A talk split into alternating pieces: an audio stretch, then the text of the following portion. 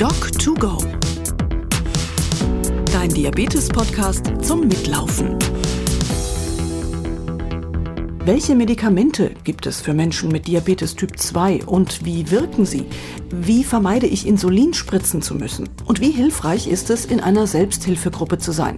Darüber unter anderem sprechen jetzt der Vorstandsvorsitzende von Diabetes.de, Dr. Jens Kröger, und Hans-Günther Bischoff vom Landesverband NRW der Diabetes-Selbsthilfeorganisation DDHM. Beide sind parallel an der frischen Luft unterwegs und da gleich mal vorab, ab und zu werden Sie eine steife schleswig-holsteinische Brise durch Jens Krügers Smartphone wehen hören. Das bitten wir zu entschuldigen.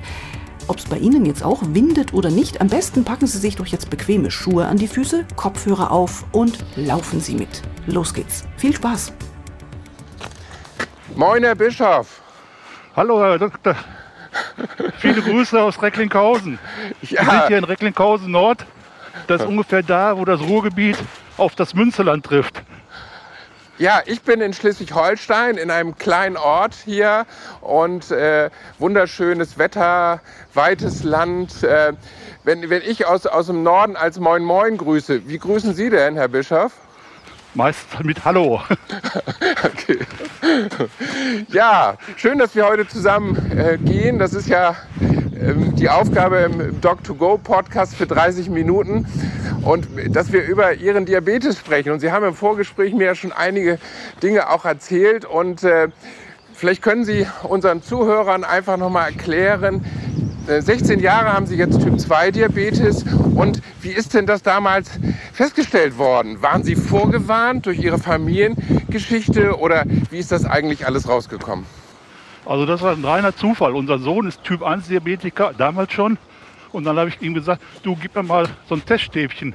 Ich möchte doch mal wissen, wie es bei mir ist. Und äh, ja, dann hatte ich einen Wert von 130, bin zum Diabetologen gegangen und da bin ich jetzt eben heute noch. Aber Okay. die Diagnose für mich war sehr schwer, muss ich sagen. Ich hatte da persönlich viel mit zu schaffen, so nach dem Motto, boah, jetzt hast du Zucker, was passiert äh, mit deiner Lebensqualität, wirst du Folgeschäden haben und so weiter. Das heißt, sind Sie eigentlich durch typische Symptome so bei der Diabetes-Manifestation eigentlich gar nicht gewarnt worden? Oder können Sie sagen, Nein, retrospektiv war da doch was? Nein, ich habe also nichts gemerkt. Ich habe auch keinen äh, erhöhten Durst gehabt, keine Gewichtsabnahme. Da sind ja so die Anzeichen, da war nichts von zu merken. Da war eine reine Neugier. Aber wenn ich heute zurückblicke mit den Kenntnissen, die ich heute habe, hätte ich es eigentlich damals wissen müssen, dass ich auf Diabetes zulaufe. Meine Eltern waren beide Diabetiker und die Eltern väterlicherseits auch beide. Und ich habe Übergewicht, das muss man einfach so sehen. Das sind ja die wesentlichen Risikofaktoren. Nun haben Sie es aber geschafft. Ich war ganz beeindruckt. Sie haben ja den Typ 2 Diabetes jetzt 16 Jahre und Sie sagen, ich bin total stolz darauf, dass ich das geschafft habe bis heute ohne Insulin. Wo liegt Ja. die Zauberformel? Die Zauberformel liegt eigentlich im Grunde genommen äh, mit dem Eintritt in meinen Ruhestand. Ich war eifriger Kantinengänger und Currywurst mit Pommes war einfach Pflicht und ähnliche ungesunde Geschichten. Da habe ich natürlich Gewicht zugelegt. Und äh, ja, als ich in den Ruhestand ging, hat meine Frau ein bisschen äh, meinen Speiseplan umorganisiert. Das war ganz gut und äh, ich hatte auch mehr Zeit, mich zu bewegen. Also im Sommer schwimme ich äh, fünfmal 1000 Meter in der Woche und im Winter gehe ich ins Hallenbad, mache ich nicht so gerne. Da gehe ich nur zweimal. Wir fahren auch viel Fahrrad. Es ist alles relativ eben hier. Ja, ich glaube, dass das wichtig ist. Das sind ja immer so die Grundlagen, Herr Bischof. Ne? Aber, und deswegen, also ich ziehe meinen Hut davor. Das ist ja etwas, da sind Sie ja ein Beispiel dafür, wie toll man das hinkriegen kann. Und das fällt aber ja nicht allen äh, so leicht dabei. Und äh, Ja. wenn Sie so ähm, darüber sprechen, auch über Ernährung, dann haben Sie mir gesagt im Vorgespräch, Sie sind ja eigentlich auch ein Genussmensch. Ne? Wie geht denn das überein? Ja, das ist. da muss man ab und zu mal verzichten können. Und so nach dem Motto, die Menge macht das Gift, sagt man also gerne. Ne? Mhm. Und da wird ein bisschen weniger gegessen und abends auch mal ein Bier weggelassen. Mhm. Aber ist- gibt es nicht auch gerade, wenn es so um Ernährung geht, auch Genüsse, die auch durchaus einen guten Effekt haben, ohne so stark Gluko glukosewirksam zu sein? Ja, also im Grunde genommen muss man sagen, diese Süßigkeiten habe ich mir weitgehend abgewöhnt. Also ich habe da nicht mehr so das Verlangen danach wie früher. Und ich glaube auch, äh, dass die Speisezubereitung meiner Frau also sehr salzarm ist. Also ich merke schon, wenn ich ins Restaurant gehe, dass ich meine, dass der Koch wohl ein bisschen viel mit dem Salz gearbeitet hat. Also äh, man kann sich umgewöhnen, sage ich mal. Ne? Mhm. Also ist das auch eine Sache so vom Kopf her, ne? Also das ist ja, vieles wird ja eben auch immer wieder, sprechen wir darüber, auch vom Kopf gesteuert, ne? Süßes macht süchtig. Wir wissen auch mittlerweile auch organisch, was da passiert, ne? Dass zum Beispiel im Rahmen des Hypothalamus, einer Gehirnstruktur, einfach dieses Sättigungsgefühl bei Menschen zum Beispiel, die stark übergewichtig oder adipös sind, einfach nicht gebremst wird. Das heißt, dass dieses ja. Gefühl, ich bin jetzt satt, einfach nicht da ist. Haben Sie das bei sich auch bemerkt? Nein. Ich gehe einfach davon aus, dass ich mir das Übergewicht eben durch unvernünftiges Essen in der Kantine okay. angeschafft habe. Und ver äh, vermiss, vermissen merke, Sie jetzt was, dass die Süßigkeiten weg sind oder würden Sie sagen, das ist durchaus gut in meinem Lebensrhythmus mit drin? Das ist in meinem äh, Lebensrhythmus mit drin. Ab und zu mal ein kleines Stückchen Schokolade gönne ich mir dann mal. Aber wie gesagt, da bin ich äußerst zurückhaltend. Okay. Und Sie haben ja trotzdem es hingekriegt, haben Sie mir gesagt, einen guten HbA1c zu haben. Ne? Sie haben eine gute Glukosestoffwechsellage, richtig? Ja, 6,7 habe ich jetzt zum Moment. Ja, das ist doch, das ist doch super. Neben der Ernährung und der Bewegung, die ja Grundlage bei der Therapie des Typ-2-Diabetes ist, spielen natürlich auch immer wieder Medikamente ähm, eine wichtige Rolle als Unterstützer. Und Sie, Sie haben mir gesagt, ähm, Herr Bischof, dass Sie drei Medikamente haben. Das ist ja. einmal ein Medikament, das heißt Metformin. Dann haben Sie eine Spritze, die Sie wöchentlich machen. Das ist ein sogenanntes ja. GLP-1-Analogon. Und Sie haben ein Medikament auch als Tablette, was dazu führt, dass mehr Zucker über die Harnwege ausgeschieden genau. wird. Hat Sie das unterstützt in Ihrer Therapie? Ja, ich habe also bei beiden Medikamenten immer so zwei Kilo und bei, dem, bei der Spritze bis jetzt drei Kilo abgenommen. Mhm. Ich glaube, das ist ähm, ein wichtiger Punkt und da würde ich auch noch mal ähm, darauf hinweisen, dass es jetzt seit ein paar Wochen gibt es eine sogenannte neue Leitlinie, auch in der Behandlung von Menschen mit Diabetes, heißt nationale Versorgungsleitlinie. Und da finde ich es immer ganz wichtig, dass auf, auf, auf der einen Seite die Wissenschaft was sagt, zum Beispiel auch zu Medikamenten und sie einordnet. Aber was ich auch ganz wichtig finde, ist, dass es auch für die Menschen mit Diabetes natürlich Nutz haben, Nutzen haben muss. Und da kommt jetzt in dieser neuen nationalen Versorgungsleitlinie eine ganz wichtige Begrifflichkeit rein, die es bisher so in der Versorgungsleitlinie in Deutschland noch nie gab. Und zwar, das nennt sich partizipative Entscheidungsfindung. Schwieriger Begriff. Heißt, eine gemeinsame Entscheidungsfindung zwischen Menschen mit Diabetes, mit ihrem Arzt, mit ihrem Diabetesteam. Wie sinnvoll finden Sie das, Herr Bischof? Also das gefällt mir natürlich sehr gut. Das spielt im Grunde genommen auch da den mündigen Patienten in die Hände. Äh, das setzt natürlich voraus, dass er sich mit seiner Krankheit auseinandersetzt und äh, er sich auch bemüht, einiges über seine Krankheit zu wissen. Also das hat ja auch etwas zu tun mit Arzt und Patient auf Augenhöhe, wobei der Arzt und der Patient immer in seiner Rolle bleibt. Und wichtig finde ich eben, dass man das gemeinsam bespricht und dann gemeinsam ein Ergebnis findet und äh, ja, im Grunde genommen vielleicht auch eine Vereinbarung trifft. So würde ich das mir vorstellen. Ich sehe das genauso äh, wie Sie, Herr Bischof. Und ich glaube, es ist eben ganz wichtig, dass man eben auch über diese Dinge aufklärt, dass man auch bei Medikamenten über diese Vor- und Nachteile spricht und im Rahmen dessen dann auch gemeinsam, ne, so in diese Richtung ja. geht es ja, eine gemeinsame Entscheidung auch trifft, was jemand sich vorstellen kann. Und das würde ich einfach gerne nochmal mit Ihnen besprechen, weil ich diese neue Thematik für Menschen mit Diabetes ganz, ganz wichtig finde. Und es ist eben auch beschrieben, dass zum Beispiel Lebenssituationen ne? und, und Bedürfnisse auch von Menschen damit abgebildet werden müssen.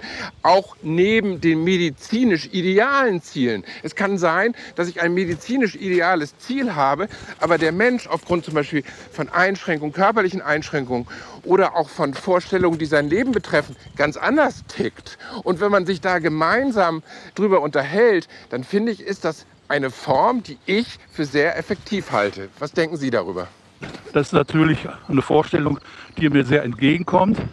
äh, weil eben beide an dem äh, Entscheidungsprozess beteiligt werden und wie Sie auch schon sagten, dass also die unterschiedlichen Lebensbedingungen der einzelnen Patienten mit in Erwägung gezogen werden.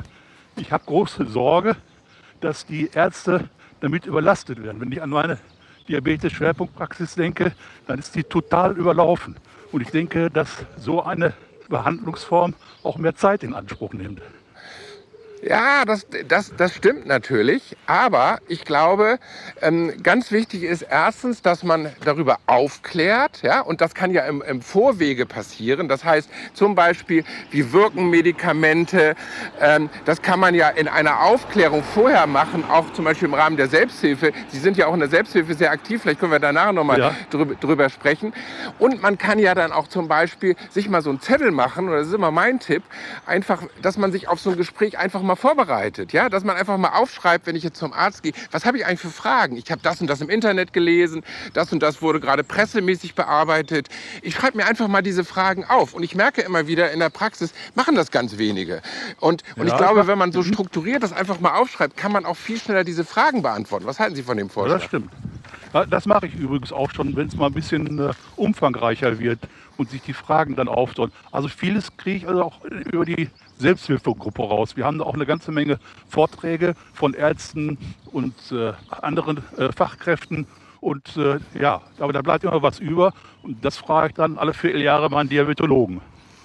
Okay, vielleicht können wir ja jetzt gemeinsam, ich würde einfach gerne mit Ihnen mal in diese Rolle schlüpfen ähm, und würde gerne mit Ihnen einfach mal über die Medikamente sprechen, die wir momentan zur Verfügung haben. Und ich versuche ja. Sie einfach mal so ein bisschen dabei abzuholen, wie denn jetzt momentan so die Leitlinien abgebildet sind. Also Grundlage bei Menschen mit Typ-2-Diabetes ist immer Bewegung, Ernährung. Ich glaube, man darf nie aufhören, dieses als Grundlage zu sehen. Und dann ist die nächste Stufe ein Medikament, was Sie auch haben. Das ist Metformin. Und Metformin ist ein Medikament, was dazu beiträgt, dass diese sogenannte Insulinresistenz, dass das körpereigene Insulin, wovon noch ganz viel da ist, einfach besser wirken kann. Das darf man aber nur einsetzen, wenn die Nieren gesund sind. Ja. Ne? Ab einer bestimmten Stufe darf man das Medikament dann nicht mehr einsetzen. Also das ist so in allen Grundlagen ist das die erste Therapiestrategie. War das bei Ihnen auch so? So war es bei mir auch. Ich bin mit, ich glaube, mit 500 dann angefangen. Mhm. Haben Sie davon Nebenwirkungen? Manche Menschen beschreiben dann Nebenwirkungen. Ja. Hatten Sie die? Also ich hatte äh, Schwierigkeiten äh, mit dem Durchfall. Mhm. Ja, also das hat also eine ganze Zeit angedauert, war auch ziemlich lästig. Und, äh, aber nach einigen Monaten war das weg und da habe ich jetzt gar nichts mehr von. Aber ansonsten habe ich keine hm. Okay, das ist auch mal, doch mal ein Tipp aus ärztlicher Sicht. Ähm, das haben Sie wahrscheinlich auch gemerkt. Sie haben eben schon gesagt, Sie haben mit einer kleinen Dosis angefangen. Man muss klein anfangen, mit einer kleinen Dosis, ne, 500 Milligramm, ein oder zweimal mhm. am Tag.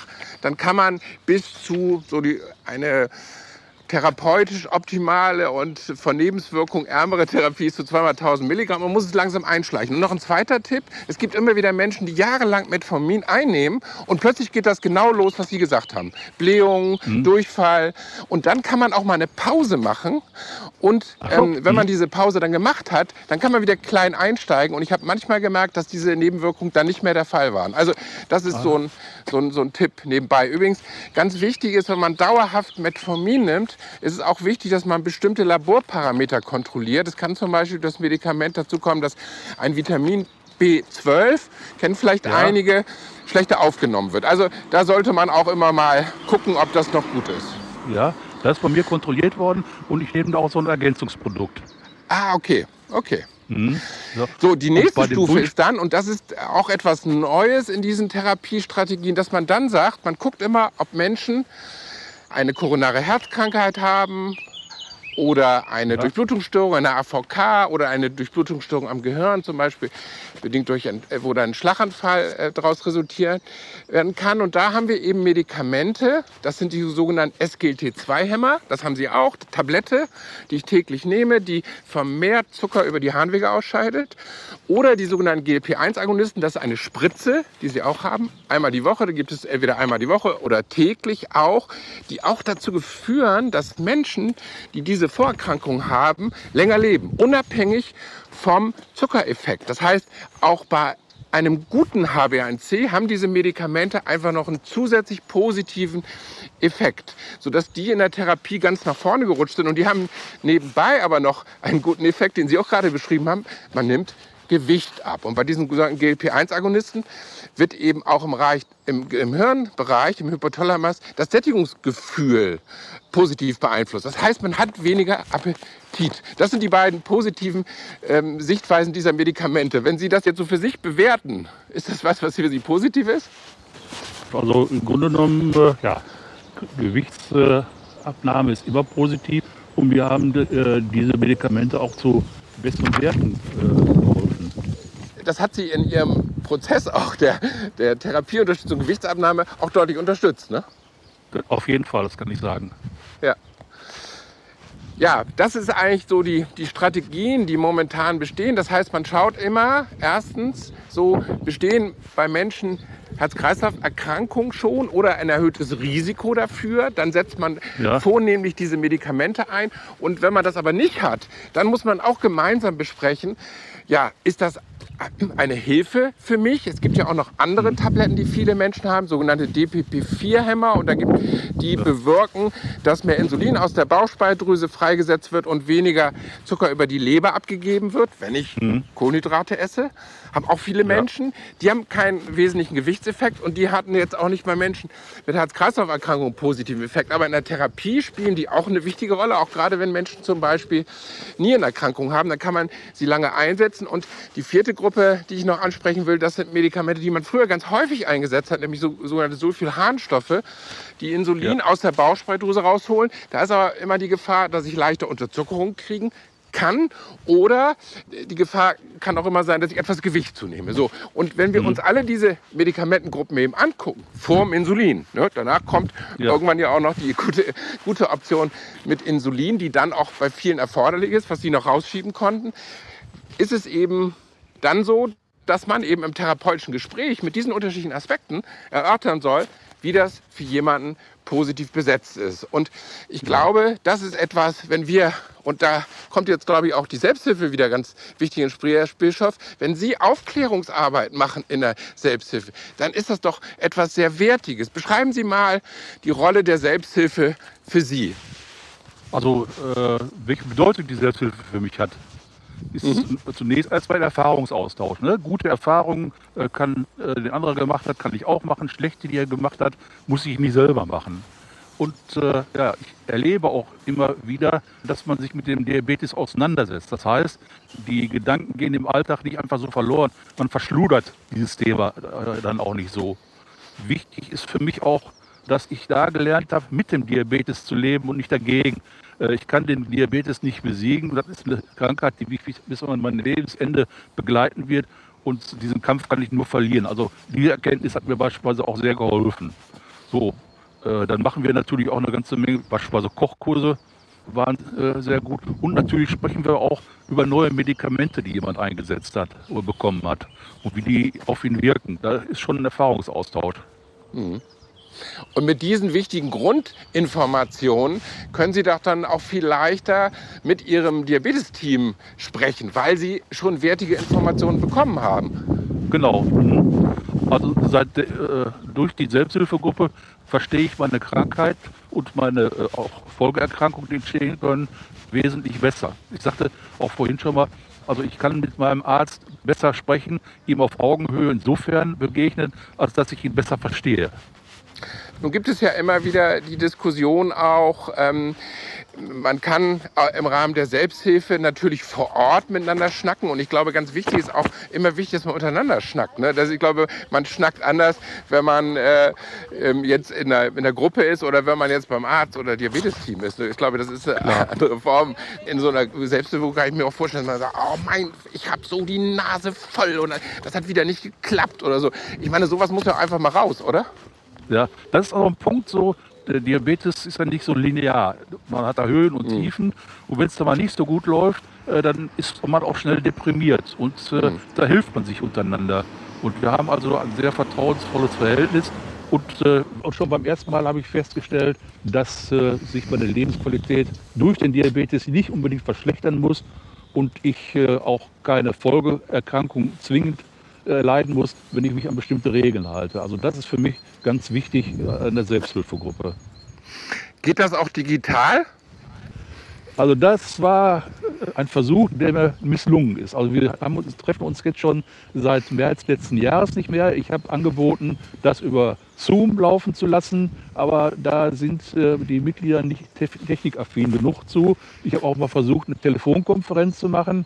Das hat in kleinen Rahmen äh, geklappt. Da ging es äh, beispielsweise um die Frage äh, einer Insulinpumpe. Da sollten Erfahrungen ausgetauscht werden. Das funktioniert. Ansonsten äh, ist es relativ schwierig. Ich schreibe meine Selbsthilfegruppenmitglieder an und dann habe ich einige ältere Mitglieder, so über 80, die rufe ich auch ab und zu mal an. Und äh, so versuche ich im Grunde genommen die Kontakte zu halten. Das ist einfach schade im Moment. Mhm. Ich weiß auch nicht, wie es weitergehen soll, wenn äh, wir uns wieder treffen können. Ich glaube aber auch da, ähm, es sind ja immer wieder Dinge da, gerade bei der Digitalisierung. Äh, teilweise ist das Netz auch nicht so gut. Das soll ja nun, gestern ist entschieden worden, das soll ja nun alles besser werden. Zumindest ja. ist das gesetzlich so beschlossen worden, was ja meistens gar nichts heißt. Äh, aber ähm, ist das nicht häufig auch eine Sache der Gewöhnung, dessen sich auf sowas mal einzulassen? Bei den Menschen mit Typ 1 das wissen Sie vielleicht von Ihrem Sohn, ähm, da ist ja ganz viel, ist eine große Online-Community. Und ich würde mir von diabetes.de, Deutsche Diabetes so wünschen, dass wir auch diesen Austausch ne, online, dass wir den ja. irgendwie auch hinkriegen, auch nach der Pandemie. Sehen Sie nicht ja, trotzdem eine Chance darin? Ja, also äh, auf bestimmten Ebenen geht das. Ich bin ja im Landesvorstand und äh, wir machen unsere Vorstandssitzung digital. Jetzt in der nächsten Woche zum ersten Mal mit Zoom, vorher immer als Telefonkonferenz. Und wir wollen unsere erste Mitgliederversammlung im Herbst auch über Zoom laufen lassen. Da bereiten wir alles vor und versuchen, dass das vor allen Dingen auch rechtlich in Ordnung geht. Also mhm. wir haben da schon ganz gute Schritte und ich denke, dass die Zeit nach äh, Corona für alle Vereine, so also auch äh, für die Selbsthilfe, digitaler werden kann. Okay. Da würde ich Sie noch mal zu etwas Neuem, auch digitalisierten Instrument fragen. Wir haben seit einem halben Jahr digitale Gesundheitsanwendung. Was ist das? Das sind Apps auf Rezept. Das heißt, ja. es gibt Apps, gibt ja ganz viele von, ja, aber die sind ja nicht so richtig bewertet in ihrer Wertigkeit und auch in den Inhalten, die da abgebildet werden. Und diese sogenannten DIGAs sind eben wissenschaftlich bewertet, hat man geguckt, ob die auch einen Effekt haben. So, die ersten zwölf gibt es jetzt. Im Diabetesbereich gibt es noch keine, nur aus dem Bereich Adipositas, also für Menschen mit Body Mass Index zwischen 30 bis 40 gibt es die, die im Rahmen einer Verhaltenstherapie so ein Begleiter ist, so ein Coach. Ne? Und ja. es wird aber auch welche äh, im Bereich der Diabetestherapie geben. Halten Sie das für sinnvoll? Freuen Sie sich darauf oder sagen Sie, oh, brauche ich nicht? Also in der jetzigen Phase brauche ich es nicht unbedingt, aber ich kann mir vorstellen, äh, wenn ich mal spritzen muss, äh, kann mir das schon sehr weiterhelfen. Ja, ich glaube, es geht darum, einfach ein wertiges Produkt zu haben und die normale therapeutische Begleitung ne, beim Arzt, bei den Diabetesteams einfach zu unterstützen. Ne? Einfach eine zusätzliche ja. Unterstützung äh, abzubilden. Und das ist eigentlich Sinn äh, von diesen Digas. Und ich hoffe sehr, ähm, dass auch wirklich ähm, die auch Erfolg haben. Und sie werden nur Erfolg haben, wenn Menschen mit Diabetes was davon haben. Zum Schluss, Herr Bischof, würde ich mit Ihnen gerne noch mal äh, darüber sprechen, welche Vorsorgeuntersuchung machen Sie? Ähm, Sie haben ja ähm, im Vorgespräch auch gesagt, für Sie ist wichtig, auch immer zum Zahnarzt zu gehen. Also meine Frage an Sie, welche Vorsorgeuntersuchung halten Sie für sich für wichtig und warum ist für Sie gerade der Zahnarzt auch eine wichtige Kontrollinstanz im Rahmen der Diabeteserkrankung? Ja, der Zahnarzt ist im Grunde genommen einer in der Reihe der Vorsorge. Und ich habe da mal einen Vortrag gehört von einem Zahnarzt, der sagte, wenn die Zähne gesund ist, ist das auch gut für einen Diabetes. Und wenn der Diabetes gut eingestellt ist, äh, hat das also auch gute Auswirkungen auf die Zähne. Also da muss es eine Wechselwirkung geben. Und das habe ich mir zu Herzen genommen und gehe dann auch regelmäßig zum Zahnarzt. Ja, Vorsorge habe ich jetzt gerade hinter mir, eine, eine kardiologische Untersuchung mit äh, Stress-MRT. Äh, dann vorgestern war ich noch beim Augenarzt, das mache ich äh, jährlich. Dann äh, ja, Fußuntersuchung ist auch regelmäßig. Ja, das, das ist es so im Wesentlichen, denke ich. Aber ich hoffe, ich habe nichts vergessen. Wir haben ja zum Glück den Gesundheitspass Diabetes. Ne? Im Gesundheitspass Diabetes sind ja diese Sachen immer wieder integriert, sodass man auch gucken kann, habe ich eine Untersuchung vergessen? Ne? So, und ja. ähm, den, der Zahnarzt haben Sie völlig recht. Wir wissen, Menschen zum Beispiel mit Diabetes haben eine höhere Rate von Parodontitis. Ja? Und, und durch genau. Vorsorgen kann man einfach vorbeugen und ähm, genauso wie Sie es beschrieben haben, deswegen ist das eine sinnige Vorbeugeuntersuchung auch. Ja, eine Frage hätte ich noch gerne am Ende. Gerne. Ihr Sohn ist, hat Typ 1 Diabetes, ne? Das ist richtig, ja. Sonst noch jemand in Ihrer Familie? Nein. Wenn Sie jetzt mal so schauen, Ihr Sohn, der beim Menschen mit Typ 1 Diabetes spielt ja die Technik zunehmend eine Rolle. Ne? Äh, Sie haben gerade ja. von Pumpen gesprochen, von kontinuierlichen Glukosemesssystemen ja. und so. Gibt es auch Gemeinsamkeiten in der Diabetestherapie für Sie beide? Eigentlich wenig, muss man sagen. Äh, unser Sohn wohnt natürlich nicht mehr bei uns. Ich habe ihn auch mal gefragt, ob er Lust hätte, bei dem einen oder anderen Vortrag in unserer Gruppe dabei zu sein. Da ist er nicht so unterwegs. Er ist mehr digital unterwegs, äh, wie Sie es am Anfang auch schon äh, beschrieben haben. Äh, ja, eine Pumpe hat er auch nicht. Also der ist auch nicht so technikaffin, muss ich leider sagen. Okay, aber er kommt trotzdem gut klar. Er kommt gut klar. Er hat gute Werte, hat wohl einmal ein Hypo gehabt, ganz schwer. Das Problem ist ja, dass er alleine wohnt und dann kann das schon mal dramatisch werden. Haben Sie völlig recht. Ich glaube, das ist auch noch ein wichtiger Punkt in der Begleitung von Menschen mit Diabetes. Die Angehörigen spielen auch eine Riesenrolle. Ne? Und gerade ja. wenn jemand auch alleine lebt, haben Sie völlig recht, muss man sehr genau auch überlegen, dass man einfach Risikofaktoren wie Hypoglykämien äh, beachtet und möglichst Möglichkeiten findet, ähm, da, da eine gute Lösung zu finden. Ja, man muss auch auf Kleinigkeiten achten. Also zum Beispiel in diesem Fall, wo es da wirklich sehr, sehr brenzlig war, hatten wir natürlich einen Schlüssel zu Hause. Er wohnt ungefähr einen Kilometer von uns entfernt. Hm. Aber er hatte von innen den Schlüssel stecken. Und bei diesem Schloss ging es dann nicht von außen zu öffnen. Hat die Feuerwehr dann gemacht. Ne? Also solche Dinge sollte man vorher schon mal überlegen. Aber wäre es nicht dann gut, wenn er eine kontinuierliche Glukosemessung hätte, die ihn dann warnt?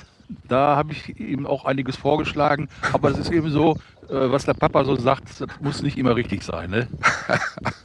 ja, und das ist bei der partizipativen Entscheidungsfindung genau das Gleiche. Entscheidend ist ja. immer, ja, dass man das bespricht und zu einem gemeinsamen Resultat kommt. Und das ja. müssen die Menschen individualisiert entscheiden. Ja, ja das ist die Botschaft von heute. Ja, vielen Dank. Ich glaube, äh, Herr Bischof, es hat mir großen Spaß gemacht, hier äh, bei wunderschönem Wetter in einem kleinen Dorf in Schleswig-Holstein mit ab und zu Traktoren in der Gegend und auch Wind. So ist das halt in Schleswig-Holstein. Hier gibt es Wind. Und ich hoffe, dass Sie auch äh, in Recklinghausen auch einen kleinen schönen Gang machen konnten. Das kann ich wohl sagen. Hat es den Vormittag bereichert. Herzlichen Dank an Sie. Machen Sie es gut. Alles Gute. Tschüss. Auch so. Schöne Grüße in den Norden. Tschüss. Auch für diese Episode von Doc2Go bedanken wir uns für die freundliche Unterstützung bei Böhringer Ingelheim, der IKK Klassik, der Allianz und bei Dexcom. Alle Episoden von Doc2Go finden Sie überall, wo es Podcasts gibt und natürlich auch auf diabetes.de.org/podcast. Wenn Sie Fragen haben, Anregungen, Themenvorschläge, die bitte gerne per E-Mail an info@diabetes.de.org. In zwei Wochen begrüßen wir Antje Weichert vom Diabeteszentrum Magdeburg Haldensleben sowie Annie Klinkert aus der Diabetesgruppe von Feierabend.de bei Doc2Go. Bis dahin und auf Wiedergehen. Doc2Go. Dein Diabetes-Podcast zum Mitlaufen.